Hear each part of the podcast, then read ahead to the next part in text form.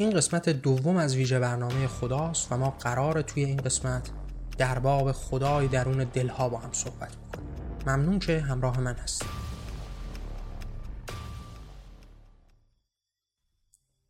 سلام دوستان من نیما شه سواری و این برنامه بنامه جان هست. با شما هستم. خب دوستان توی این قسمت خاص قرار هست که در باب خدای درون دلها صحبت بکنیم. خدایی که همه باهاش روبرو هستیم و می‌دونیم که فرای خدای شناخته شده در دل انسان ها هم وجود داره. متفاوت و متمایز با دیگر خدایان. به نوعی هر کس درون دل خودش خدایی رو میپرسته. خدایی که نزدیک به شخصیت او باورهای او چارچوبهای او و عناوینی از این دست است. حالا قبل از اینی که وارد این بحث مشخص بشیم یک اشارتی هم به قسمت گذشته داشته باشیم. این که ما در قسمت گذشته در باب وجودیت خدا صحبت کردیم. مخلص صحبت در قسمت گذشته برمیگشت به این موضوع مشخص که صحبت کردن پیرامون وجود و یا عدم وجود خدا کار عبس و بیهوده است. خدا درون دل انسان ها وجود داره. خدا رو به واسطه ایمان میشه وجود و یا عدم وجودش رو ثابت کرد. علم قادر به این موضوع نیست. و ما به عنوان یک انسان به واسطه ایمانی که داریم حالا قبول می‌کنیم که خدا وجود داره و یا خدا وجود نداره. اما جهان پیرامون ما و واقعیتی که ما امروز داریم باهاش روبرو هستیم به ما خبر از این میده که خدا درون دل انسان ها وجود داره. حقیقتی غیر قابل کتمان هست و وظیفه ما فرا اینکه ثابت بکنیم خدا وجود داره یا نداره روبرو شدن با تأثیرات خدا بر جهان ماست. ما باید این تأثیرات رو دگرگون بکنیم تغییر بدیم تا زندگی بهتری داشته باشیم. و اما این قسمت مشخص و این خدای درون دلها. خب قاعدتا ما یک خدای شناخته شده ای رو در جهان می‌شناسیم. دربارش هم صحبت کردیم گفتیم ریشه ها برمیگرده به اون نادانی و ناتوانی انسان ها ترس های انسان ها که باعث شد اون خدا ساخته بشه. خدایی که اونها سعی کردن و تصویرش کردن به واسطه مشکلاتی که پیرامون خودشون داشتن دستاویزی برای خودشون به وجود آوردن تا در برابر این مشکلات به او آویزان بشن از او کمک بخوان از او مدد بخوان و به واسطه این مدد آرامش خاطری بگیرن از این ترس و وحشت ها دور بشن. اما کار به اینجا خاتمه پیدا نمی‌کنه. موضوع این هستش که حالا ادیانی به وجود میان که به این خدای درون دلها ساختار و نظمی میدن سیستمی براش تعبیر و تفسیر می‌کنن. حالا شما مواجه میشید با خدایی که تبدیل به یک دین و تبدیل به یک نهاد قدرتمند اجتماعی میشه. حالا این خدا کتابی داره دستورها و فرامینی داره پیامبری داره و شما برای نزدیک شدن به او باید اصولی رو رعایت بکنید. باید تحت فرامین او گام بردارید. باید دنیاتون رو نزدیک به دنیای او بکنید. کار از اینها هم پیشتر میره و در نهایت ما مواجه میشیم با خدایی که حتی حکومت سیاسی رو هم به دست می‌گیره. همونطوری که امروز در ایران هم به دست گرفته. حالا یکی از اون مصادیق خدای شناخته شده الله بر زمین تحت عنوان اسلام شیعی در ایران ما هم حکومت داره. و این اون سلسله مراتبی است که از اون ابتدا شکل گرفته. اما این خدا یک خدای مشخص است. خدایی است دارای یک سری خصوصیات اخلاقی مشخصی که ما می‌شناسیم. یک سری علمان هایی که باعث به وجود اومدن و وجودیت او میشه. شاید از بعد مصادیق با هم متفاوت باشن. شاید اسم هاشون با هم فرق بکنه. شاید فرامینشون با هم فرق بکنه. شاید نوع نزدیکی به اونها فرق بکنه. یعنی شما وقتی وارد اسلام میشید با یک اللهی روبرو میشید. اگر وارد یهودیت بشید با یهوه مثلا روبرو میشید. قاعدتا اسم ها فرق می‌کنن. حتی گاه هم فرامین هم فرق می‌کنن. مصادیق هم فرق می‌کنن. اما بنیان یکیست معنا یکیست مفهوم یکیست و برابر است. مفهوم تصویری از یک قدرت ماورایی است. قدرتی بالاتر و برتر از انسانها و دیگر جانداران که احاطه کامل بر زندگی اونها داره. بر زندگی اونها بر اتفاقاتی که میفته اینکه اونها چه کاری انجام میدن در نهایت چه رفتاری با اونها میشه مورد قضاوت اون خدا قرار می‌گیره. عناوینی که باعث به وجود اومدن این خدا میشه علمانهای مشخص از وحدانیت او اینکه او یک خدای واحد در جهان هست. حتی اگر ما مصادیقی از خداپرستی به صورت شرکالود داریم که خدایگان بیشماری رو در کنار هم میپرستند باز هم ما رو نزدیک به یک مفهوم هم توحید می‌کنه. چرا که این خدایگان در کنار هم یک معنای مشخص و خدا رو می‌سازند. یعنی ما در مفهومی که وقتی می‌خوایم نزدیک به خدا بشیم باید این رو ده نظر داشته باشیم. یکی از های شناخت توحید و وحدانیتش است. قاعدتا قدرت او یکی از دلایل دیگه است. یعنی شما با خدای روبرو هستید که قدرتمند است قدرتمندتر از دیگران هست. همه جانداران انسان ها حالا این خدای قدرتمند دیگرانی هستند که در برابرش ضعیف هستند. در باب مبحث قدرت این موضوع مشخصی است. ما چیزی به اسم قدرت نداریم. ما ضعف دیگران رو مبنایی برای قدرت قرار شما قدرتمندی رو به وجود نمیارید مگر ضعف شما باعث به وجود اومدن اون بشه. این موضوعی است که خب دربارش خیلی ها صحبت کردن خیلی هم صحبت شده و به نوعی قبول شده هست. اینکه وقتی ما نزدیک به مفهوم قدرت میشیم از ضعف ما نشأت می‌گیره. اینکه فلان شخصی قدرتمند هست چون ما در برابرش ضعیف هستیم. و حالا این خدای تصویر شده که قدرتمندتر از دیگران هست جماعت بیشماری از ضعیفان رو در برابر خودش تصویر می‌کنه. خدایی که بزرگتر با شکوهتر با کمالاتتر از دیگران هست. خدای بزرگتر محتاج کوچکترانی در کنار خود است اینها المانهای مشخص برای شناخت این خدای واحد است. خدای واحدی که شاید اسمش متفاوت باشه اما معناش یکسان و برابر است. اما حالا وقتی نزدیک به این موضوع میشیم می‌بینیم که خدا درون دل انسان ها هم وجود داره. یعنی فرای اون تعریفی که ما داریم الان دربارش صحبت می‌کنیم و خدایی که ما تحت یک عنوان میشناختیمش و دربارش صحبت کردیم حالا انسان هایی هستن که در دل خودشون خدایی رو تصویر می‌کنن. خدایی که به اون بال و پر میدن. یک تصویری نزدیک به باورهای خودشون آرزوهای خودشون اخلاق خودشون و یا وجدان خودشون میدن.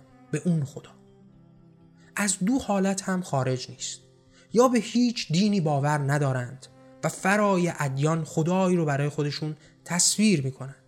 شبیه به همون اتفاقی که دربارش صحبت کردیم و در باب وجودیت خدا صحبت کردیم.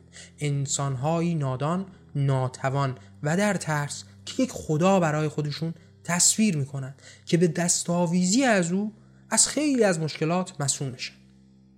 حالا کسانی که به خدا باور دارند خدا رو تصویر می‌کنند اما به ادیانی باور ندارند هم از همین روش استفاده می‌کنند. حالا یه خدایی تصویر می‌کنند که متناقض و متضاد با خدایگانی که در جهان ما می‌شناسیم. اما قاعدتا نمی‌تونه از اون المانهای اصلی که دربارش صحبت کردیم وحدانیت قدرت بزرگتر بودن و صفاتی که براش منتصب می‌دونن دور باشه. اصلا دلیل همین وجودیت خدا هم همین موضوع یعنی یه تصویری رو همتای با این موضوع هم مطرح می‌کنن خدایی که قدرتی بر جهان ما نداره تسلطی بر جهان ما نداره. یعنی شما با این تصویر هم روبرو میشید.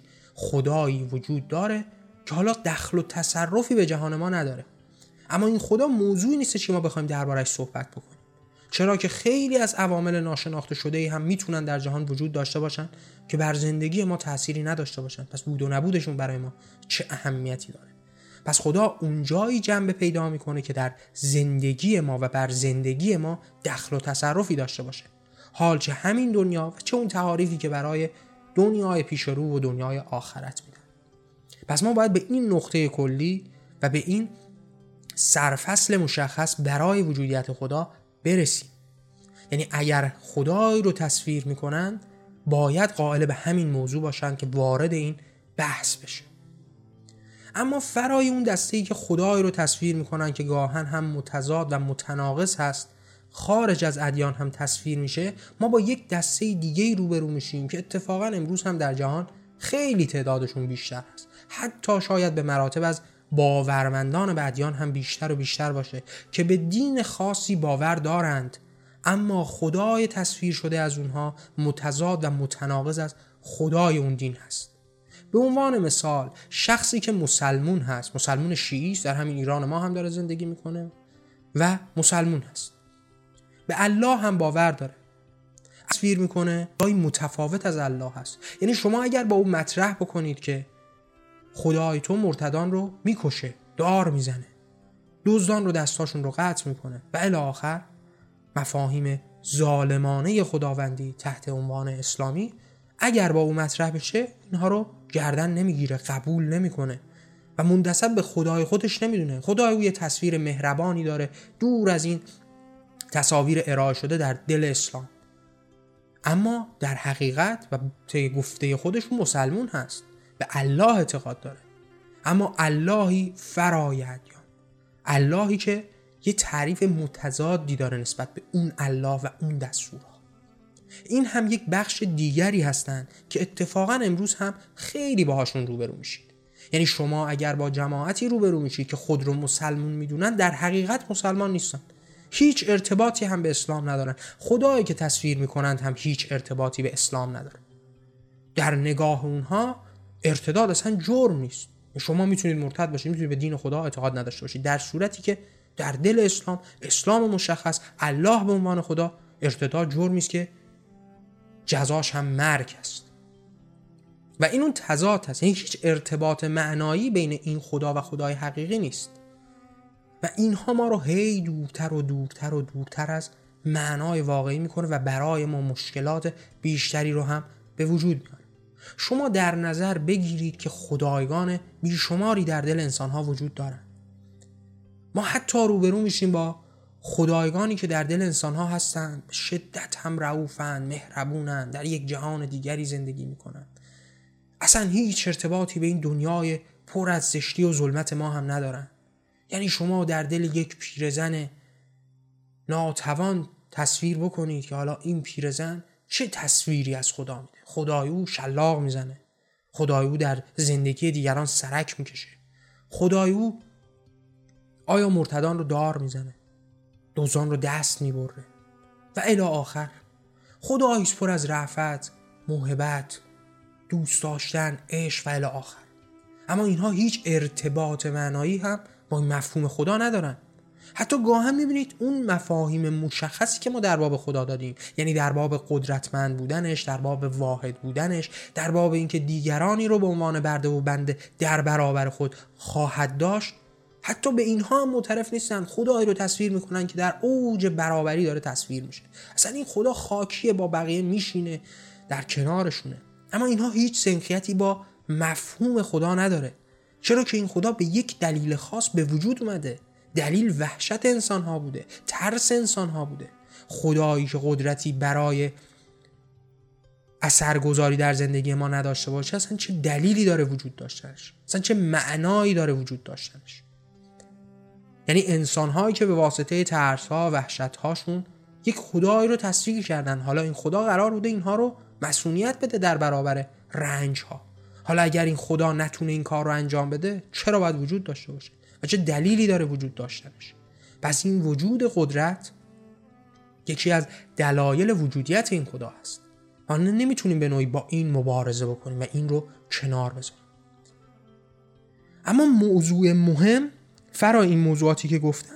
ما در باب این تضادها و تناقضها هم می‌تونیم ساعتها صحبت بکنیم. گفتیم انسانها در دلشون خدایهای بیشماری رو تصویر می‌کنن. که این تصویر از خدا هم گاهن متضاد و متناقض با خدای اصلی و حقیقی هست. با اون معنای مشخصی که ما می‌شناسیم تحت عنوان خدا و یا فرای اون با خدایی که به او وابسته هستن مثل ادیانی که گفتیم مثلا به اسلام معتقد اما خدایی که تصویر می‌کنه ارتباطی به اسلام نداره. و این تضادها هم بیشمار هست. گاهن این تضادها ما رو به اون سمت و سوی می‌بره که اصلا تعریفی که این شخص داره در باب خدا میده دیگه خدا نیست. یعنی از معنای خدا دیگه خارج میشه. یعنی اگر شما تصویری از خدای بدید همون تصویر مشخصی که اتفاقا هم دربارهش صحبت شده ساعت سازی که ساعتی رو ساخته و رها کرده این دیگه هیچ ارتباط معنایی با خدا نداره. یعنی این یه چیز دیگه است. یه چیزی میشه دربارش یه صحبت دیگه ای کرد.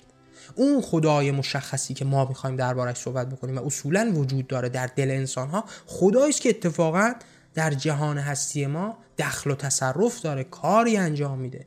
چه در این دنیا و چه در جهان آتی. در مجموع به این جهان وابستگی داره. اصلا فرامین اوست که داره این جهان رو به پیش می‌بره. یعنی شما در نظر بگیرید خدایی که داره تصویر میشه در دل یک انسانی در دل یک پیرمردی پیرزنی کودکی حالا هر کسی. این خدای خدای مهربانی است. فقط و فقط هم به وجود اومده برای گسترش مهر و محبت و دوست داشتن و عشق و علاقه و الی آیا این خدا قرار هست حکومت بکنه؟ آیا تشکیل حکومت میده؟ حکومت تشکیل میده که چیکار کنه؟ و ما داریم در باب خدایی صحبت می‌کنیم که اتفاقا فرمان داره امر داره دستور داره حکومت داره سیاست داره. در باب تمام مسائل هم نزدیک میشه. این اون خدای حقیقی است که ساخته شده. خدایی که با زندگی عادی ما هم در ارتباط هست. تأثیرگذار در زندگی ما هست. خدایی که با خودش فرهنگی رو به وجود آورده. خدایی که نوع زیستی رو برای ما پدید آورده. این اون خدای حقیقی نیست که ما باهاش درگیری داریم. اما اینکه این خدایی وجود داشته باشه که در دل انسان ها به اشکال مختلف که اتفاقا با اون معنای مشخص خدایی هم دور میشه و هیچ سنخیتی نداره هیچ معنا و هیچ نزدیکی با مفهومی که ما دربارش صحبت می‌کنیم هم نداره. اما تضادها بیشمار هست. هر جا این نقاط تضاد در باب اصول اتفاق بیفته قاعدتا کل موضوع رو زیر سوال می‌بره. مثل تمام موضوعات فقط هم منحصرا مرتبط با موضوع خدا و این قسمت خاص نیست. هر موضوعی شما وقتی در بابش در اصول به مشکل بخورید دیگه خود موضوع زیر سوال میره.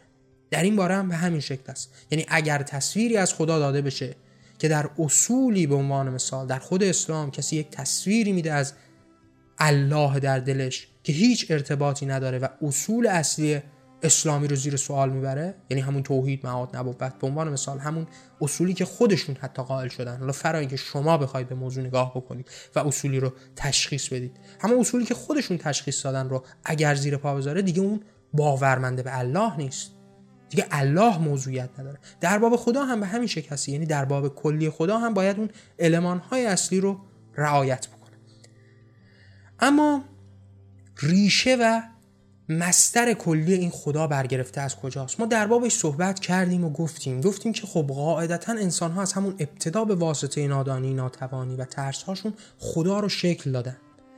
قاعدتا به او بالو پر دادن یه تصویری دادن نسبت به این خدا که حالا بتونن در مواقعی که پر از درد و رنج و ظلمت و بدبختی هستن به او دستاویزی داشته باشن تا از این مشکلات هم این مشکلات رو رفع بکنن و کنار بذارن. این قاعدتا اون جرقه ابتدایی وجودیت خدا بوده. اما این خدا به اینجا ختم پیدا نکرده. این خدا توسط ادیان شکل و فرم تازه‌ای به خودش گرفته. به خودش نظمی دیده. یک سیستمی رو تشکیل داده. حالا شما مواجه میشید با یک خدای ساختارمند مشخصی که یک تصویر مشخصی هم از خودش میده.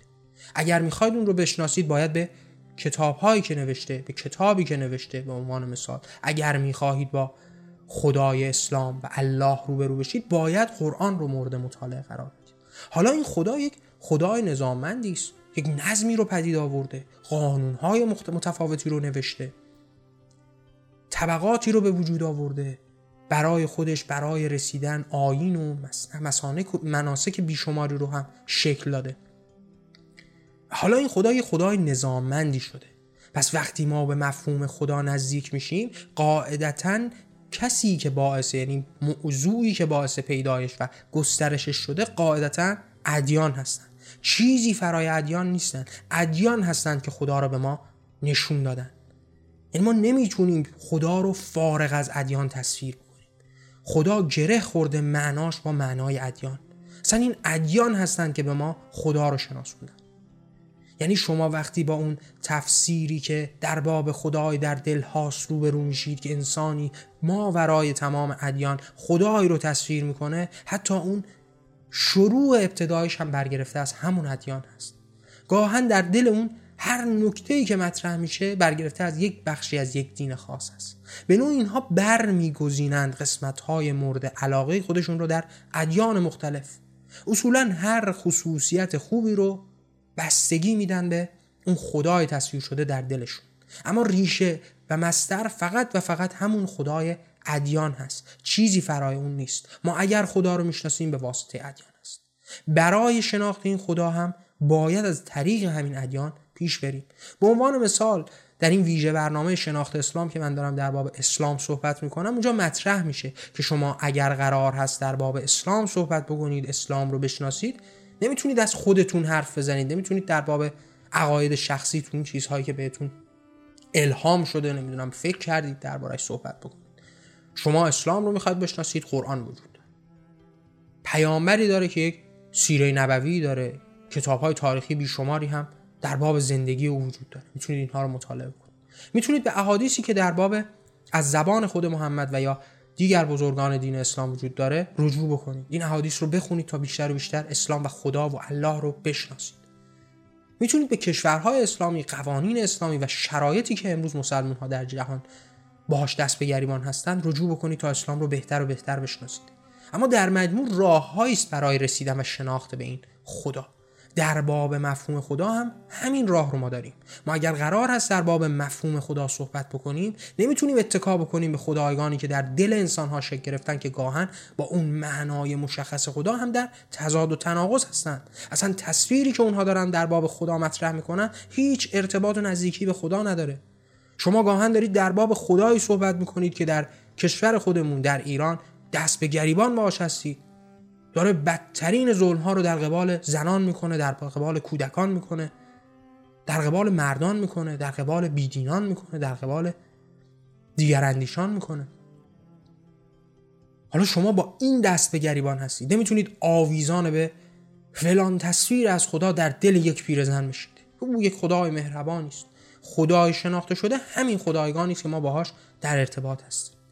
این خدایگان هستند که جهان ما رو ساختن جهان ما رو به پیش می‌برند خدایی که در دل انسان ها گاهن شکل می‌گیره هیچ نزدیکی و قرابتی با همون معنای ابتدایی شکل گرفتن خدا هم نداره.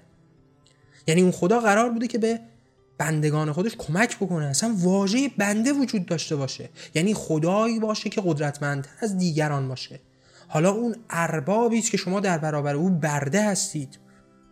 او خدایی است که شما در برابر او بنده هستید.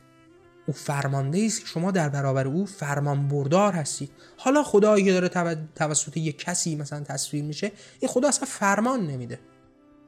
اصلا این خدایی که او داره تصویر می‌کنه اصلا خدا نیست. در نهایت یک مثل خودشه. با همن دوستن مثلا به عنوان مثال. و اینها هیچ نزدیکی با اون معنای مشخص نداره. ما اگر می‌خوایم در باب خدا صحبت بکنیم خدا رو ادیان به ما شناسوندن و برای شناخت این خدا باید هم به دل ادیان بریم. کتاب های دینی رو بخونیم کتاب های آسمانی رو بخونیم زندگی پیامبران رو بخونیم تاریخی که وجود داره رو بخونیم و در مجموع نزدیک به اون معنای خدا بشیم. فرا اینکه این ریشه فقط و فقط هم برمیگرده به ادیان ریشه خدا حالا این خدا باعث چه اتفاقاتی شده؟ نکته ابتدایی این هستش که من در این بخش از این ویژه برنامه سعی کنم خیلی موجز دربارش صحبت بکنم اما در باب اتفاقاتی که خدا رقم زده و باعث شده بیشتر و بیشتر در قسمت های آتی صحبت می‌کنم. اما اینجا موجز ما می‌تونیم در باب یه سری از مصادیق در باب همون مستاق کلی در باب اون معنای کلی یه اشاره بکنیم. ما گفتیم خدایی وجود داره که قدرتمند هست. پس قاعدتا ضعف ما رو خواهد ساخت. پس قاعدتا ما باید در برابر او ضعیف باشیم.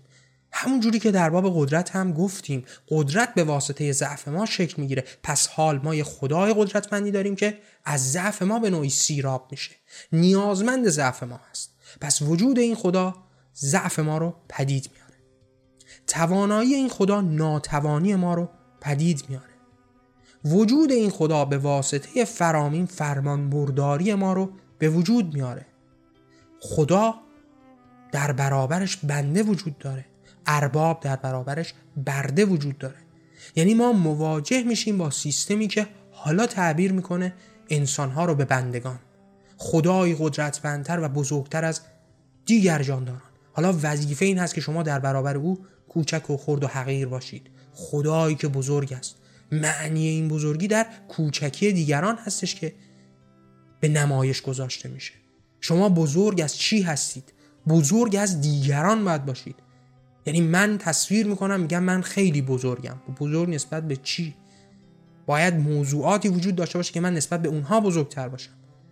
پس حالا ما مواجه میشیم با این سیستمی که تحت عنوان برتر و کهتر می‌شناسیم. این سیستم باورمند به برتری. این سیستمی که ما رو تا این حد فرمان بردار می‌سازه. برایندی که وجود این خدا برای انسان ها داشته فرهنگ و نوعی فرهنگ و نوعی از زیستن که به ما بردگی و بندگی رو هدیه داده. فرمان برداری رو هدیه داده. ناتوانی رو هدیه داده. کوچک و حقیر بودن رو هدیه داده. اما کار به همینجا هم ختم نمیشه. شمایی که تأخیر شدید حالا برای سرپوش گذاشتن بر حقارت خودتون باید دیگرانی رو هم تحقیر بکنید که به نوعی ساکت بشه این احساس درونیتون. حالا شما تحقیر شدید. باید کسی هم تحقیر بشه که شما آروم بشید پس حالا ما مواجه میشیم با ساخته شدن این طبقات تحقیر کردن بزرگ انگاشته شدن همون چیزی که مختص به ایران نیست مختص به یک کشور خاص نیست. فرهنگ خداوندی است که در سراسر جهان وجود داره. یعنی شما در نمی‌دونم اروپا هم که باشید باز هم فرهنگ غالب همین فرهنگ خداوندی و باور به خداست. فرهنگی بر پایه بزرگ شمرده شدن کوچک دانستن دیگران قدرتمند بودن فرمان دادن. و الاخر که حالا در باب این برایندها چون موضوع اصلی هست قاعدتا در قسمت های آتی بیشتر و بیشتر صحبت می‌کنیم بیشتر میشکافیمش و اون موضوع اصلی که ما باید حواسمون رو معطوف کنیم وقتی نزدیک به مفهوم خدا میشیم عینا همین سرانجامی است که خدا برای ما پدید آورده. دستاوردهایی است که خدا و نوع وجودیتش به ما داده. یعنی این خدا به ما ادیان رو داده. ادیان به ما این دنیای فعلی رو دادن. جهانی که باهاش روبرو هستید. کجای جهان؟ در دل کدوم دین ما سراغ داریم زندگی عادی و خوبی برای انسان ها پدید آورده باشه؟ آیا مسیحیت موفق به این زندگی شده؟ ساخت این زندگی شده؟ حتی جایی هم که ما مواجه میشیم با یک دینی که زندگی تقریبا نرمالی رو هم پدید آورده به واسطه این هستش که از اون معانی دینی و مذهبی خودش دور و دورتر شده. از اون معانی خداوندیش و اون نگاه الهی خودش دور و دورتر شده. چرا که ذات وجودیت این خدا مترادف با دیکتاتوری است؟ یعنی شما چیزی که فراتر از دیکتاتوری نمی‌تونید در دل خدا به وجود بیارید. یعنی وجود یک قدرت ماورایی که از دیگران بزرگتر هست یعنی چی؟ اصلا چه چیزی رو پدید میاره؟ شما یک قدرتی رو پدید میارید که این قرار هست فرهنگ زندگی عامه شما باشه. از دل این شما چی دریافت می‌کنید؟ فرا اینکه باید فرمان بردار باشید فرا اینکه باید قبول بکنید قدرت ماورایی وجود داره فرا اینکه در برابر اون قدرت ماورایی باید سکوت بکنید و در نهایت این سیستم استبداد زده رو پدید بیارید. قاعدتا در باب اینکه چه اتفاقاتی رقم می‌زنه هم بیشتر و بیشتر هم میشه دربارش صحبت کرد. اما در باب اون نکته ای که در باب خدای درون دلها صحبت کردیم. در اون باب هم من سعی می‌کنم خیلی کوتاه صحبت بکنم این برنامه زودتر هم جمع بشه. ما گفتیم که ما یک خدای درون دلها داریم که این خدای درون دلها گاهن هم تصاویر متناقضی به ما میده. این خدای درون دلها که متناقض هست با اون تعریف مشخص و کلی نقطه ای ما رو به وحشت میندازه که حالا پا به عرصه عموم بذاره. حالا قرار باشه که تاثیر اجتماعی داشته باشه. یعنی همون کاری که ادیان در طول این تاریخ انجام دادن. زمانی که این خدای درون دلها پا به عرصه عمومی بذاره ما باید در برابرش تقابل بکنیم باید در برابرش ایستادگی بکنیم. چرا که دوباره ما رو به یک وادی پر از فلاکت خواهد کشون. دوباره قاعدتا زندگی رو به کام ما سخت و سختتر هم خواهد کرد. نقطه اونجایی است که باید قرار داده بشه که این خدا فرا اینکه خیلی تاثیرات فردی می‌ذاره. یعنی شما باورمند به خدا در هر شکلی که باشید در دل خودتون تصویری بدید و یکی از اون خداها رو بسازید قاعدتا شما وارد این فرهنگ فرمانبرداری خواهید شد. وارد این فرهنگ برتری طلبی خواهید شد. پس یک سری عناوین رو به شما به عنوان فردیت خودتون میده که اجتناب ناپذیر هست. اما زمانی که بخواد پا به عرصه عموم بذاره دوباره همه چیز رو برای ما سخت و سختتر می‌کنه. و زمانی هم می‌تونه این کار رو بکنه که مثال دیگر ادیان پیامبری داشته باشه دعای پیامبری بکنه و الی آخر ماجرا که بتونه وارد بشه. و اون نقطه ای که وارد بشه دوباره ما مشکلات بزرگتر و عدیدتری هم خواهیم داشت. پس این خدای در درون دلها قاعدتا وجود داره. قاعدتا ما باهاش درگیری داریم. اما زمانی که وارد عرصه عمومی بشه تمام این مشکلات برای ما بزرگ و بزرگتر میشه. این خدای درون دلها برگرفته از همون نگاه دینی است و اون نگاه دینی که در برابر ما وجود داره باید نزدیک به همون خدای در اون دلها باشه. اگر با او تفاوتی داشته باشه حالا باید این خدا رو دوباره باز تعریف بکنه. خب قاعدتا باز هم در باب این مسئله می‌شد صحبت کرد اما من سعی می‌کنم که این قسمت های به نام جان که به صورت تصویری هم منتشر میشه زمان فشرده تری داشته باشه و به نوعی بیشتر از سی دقیقه هم نشه.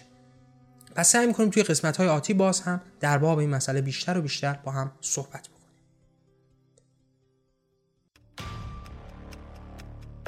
ممنون که همراه من بودید.